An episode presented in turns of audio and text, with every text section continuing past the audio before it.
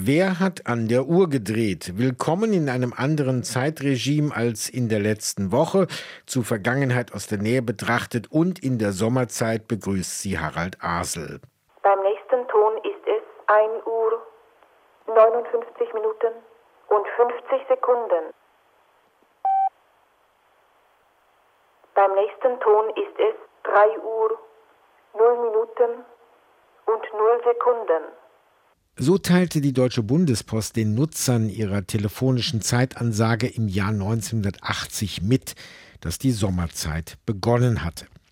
Telefonische Zeitansage. Den jüngeren Hörerinnen und Hörern muss ich vielleicht erklären, dass es ab etwa den 1960er Jahren ziemlich üblich war, im Westen Deutschlands die 119, im Osten die 019 anzurufen, wenn man seine Uhr exakt stellen wollte. Der persönliche Service des Fräuleins vom Amt war da schon passé, und zwar übrigens seit 1937. Trotzdem bedankten sich manche Anrufer immer noch bei der Automatenstimme. Also wegen uns könnte es auch werden. Kann weggelassen werden. Wir haben keinen Nutzen davon. Eigentlich äh, kann das so bleiben. Nur im Sommer ist es schön, das ist lange hell. Und im Winter, na gut, da geht man sowieso bei Zeiten in die Wohnung und dann hält man das schon aus. Mit der Dunkelheit kommt man schon zurecht. Wir als Rentner kommen damit klar, aber ich denke mal an die Kinder, die die Zeitumstellung nicht verkraften. Dabei war 1980 bei der ersten Wiedereinführung der Sommerzeit in Deutschland die Euphorie noch groß. In einer repräsentativen Umfrage der Forschungsgruppe Wahlen Mannheim hatten 51 Prozent dafür votiert, nur 18 Prozent dagegen.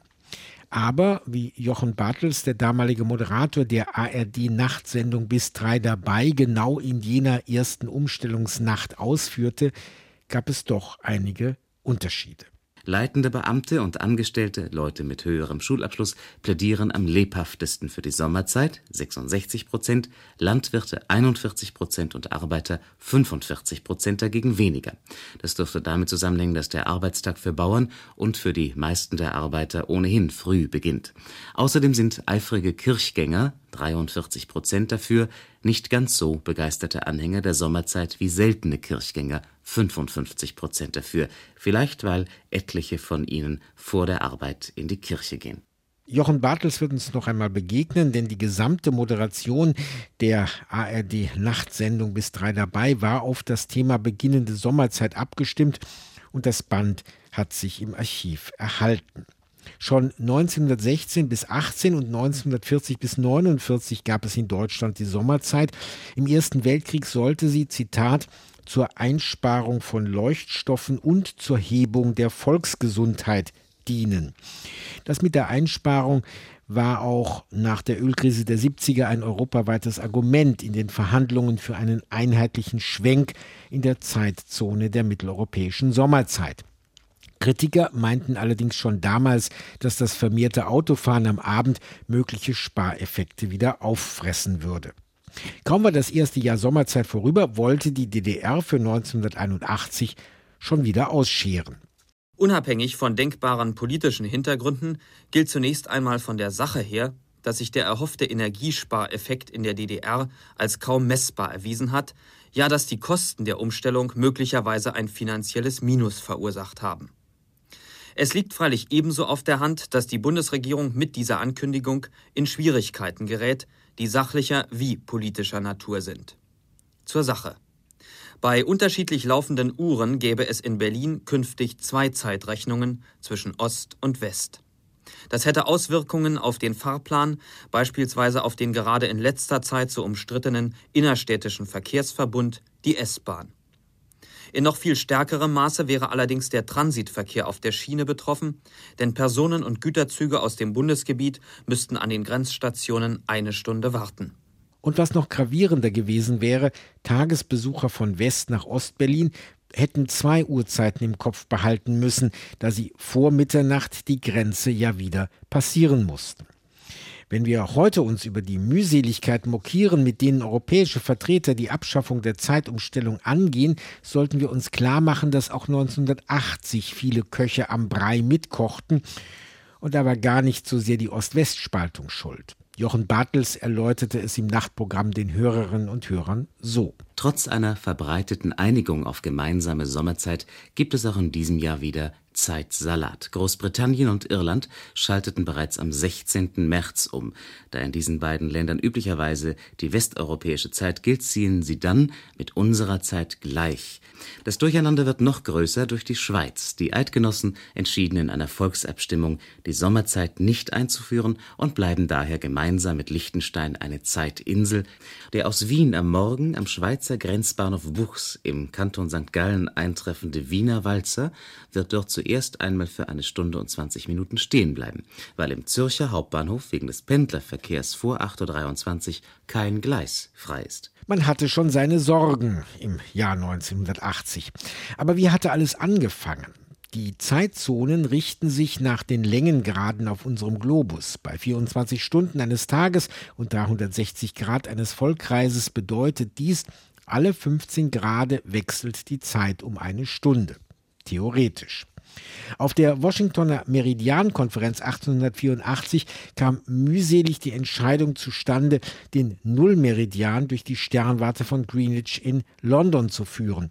Frankreich hatte vehement dagegen protestiert. Es gab bekanntlich Karten mit Paris im Zentrum.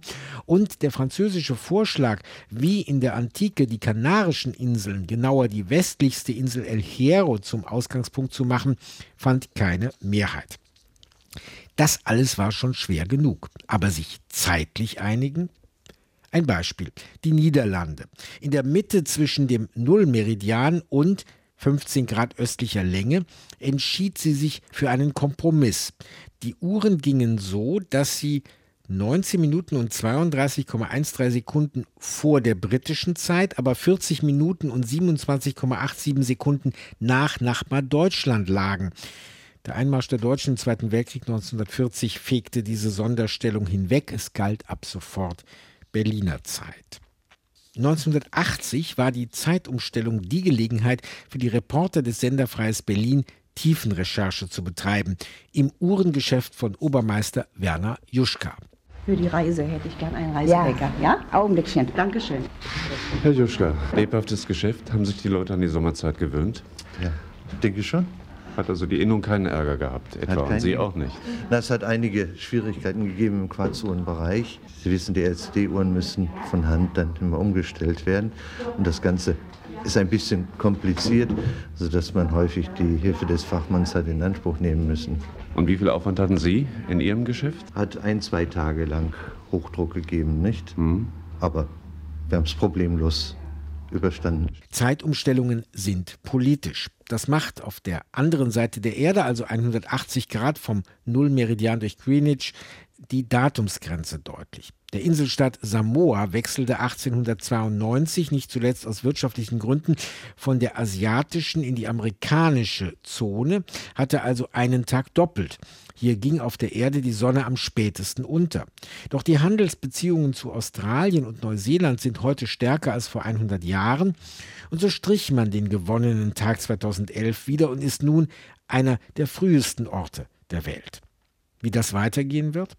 Die Republik Kiribati lebte bis 1995 sowohl vor als auch hinter der Datumsgrenze, also an zwei Tagen gleichzeitig. Heute kämpft die Inselgruppe mit den Folgen des Klimawandels. Ob es sie in 50 Jahren noch geben wird, ist da wesentlicher als die Frage von Datum und Uhrzeit. Beim letzten Ton des Zeitzeichens beginnt die Sommerzeit 1980.